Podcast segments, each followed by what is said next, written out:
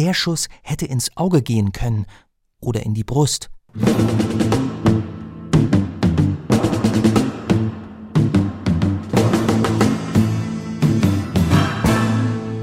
Sonnenstrahlen durchdringen den Schleier, den der Pulverdampf verursacht hat. Irgendwann im Jahr 1897 in Chicago. Ein Mann in Uniform hat seinen Revolver noch auf sein Gegenüber, einen anderen unbewaffneten Mann gerichtet. Die Kugel hat er gerade abgefeuert. Aus nächster Nähe. Duell? Hinrichtungskommando? Es gibt keine Toten in dieser Szene, nur neugierige Gentlemen, die in gebotenem Abstand diesem kuriosen Akt beiwohnen. Ein Priester soll übrigens auch dabei gewesen sein, nur für den Fall. Man weiß ja nie. Der Mann, der sich ganz offensichtlich ins Schussfeld seines Gegenübers gestellt hat, ist ein Mönch und testet sein Patent, die seidene, schusssichere Weste. Also, wie kommt ein Ordensmann dazu, eine kugelsichere Weste herzustellen? Springen wir ein paar wenige Jahre zurück. Anarchisten wüten. Es kommt zu wiederholten Angriffen auf Persönlichkeiten des öffentlichen Interesses. Einer der Mordversuche trifft schließlich auch den Bürgermeister Chicagos. Ein Kirchendiener der dortigen polnisch-katholischen Pfarrei ist erschüttert über die Tat, die allgegenwärtige Gewaltbereitschaft potenzieller Umstürzler. Dieser Ordensmann heißt Kasimir Zeglen und er ist sich sicher, Glauben und Beten ist gut, aber Kontrolle ist besser. Also brütet er ein sicheres und zugleich komfortables Kleidungskonzept aus. Das wäre wichtig. Bis ins späte 19. Jahrhundert hinein haben sich nur Rüstungen aus Metallplättchen als zuverlässig kugelsicher erwiesen. Bequem und besonders bewegungsfreundlich waren die nicht.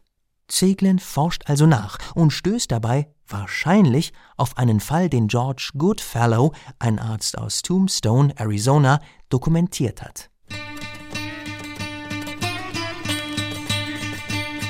Dieser Arzt untersuchte die Leiche eines Mannes, der durch eine Schussverletzung starb.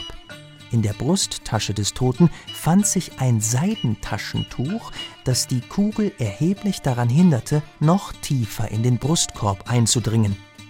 Den Arzt faszinierte der Befund und er fertigte eine Weste aus 30 Lagen Seide an.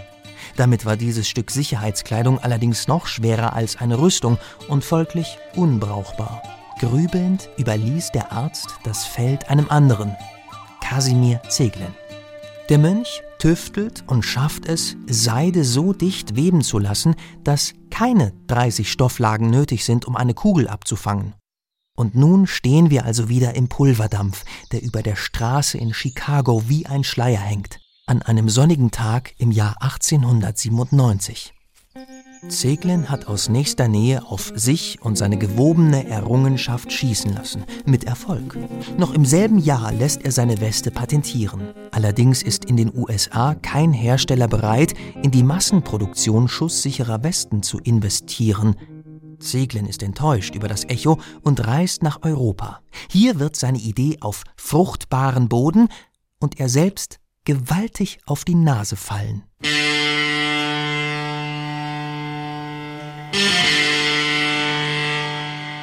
Wien 1898. Das Jahr, in dem ein italienischer Anarchist Kaiserin Elisabeth mit einer Pfeile niedersticht. Sie war inkognito in der Öffentlichkeit unterwegs. Vermutlich hätte sie sonst von Zeglens Weste Gebrauch gemacht, aber das nur am Rande. Zeglen trifft nun also im Herzstück der untergehenden Donaumonarchie auf den Textilfabrikanten Jan Czepanik. Zeglen liefert die Idee, Czepanik die nötigen Webstühle für die Massenproduktion. Die schusssichere Weste, die nun am laufenden Band hergestellt wird, will Zeglen wieder zurück in Amerika an die Leiber bringen. Dort schreckt man allerdings vor den stolzen Preisen zurück. Ein Geschäft will sich jenseits des Ozeans einfach nicht machen lassen.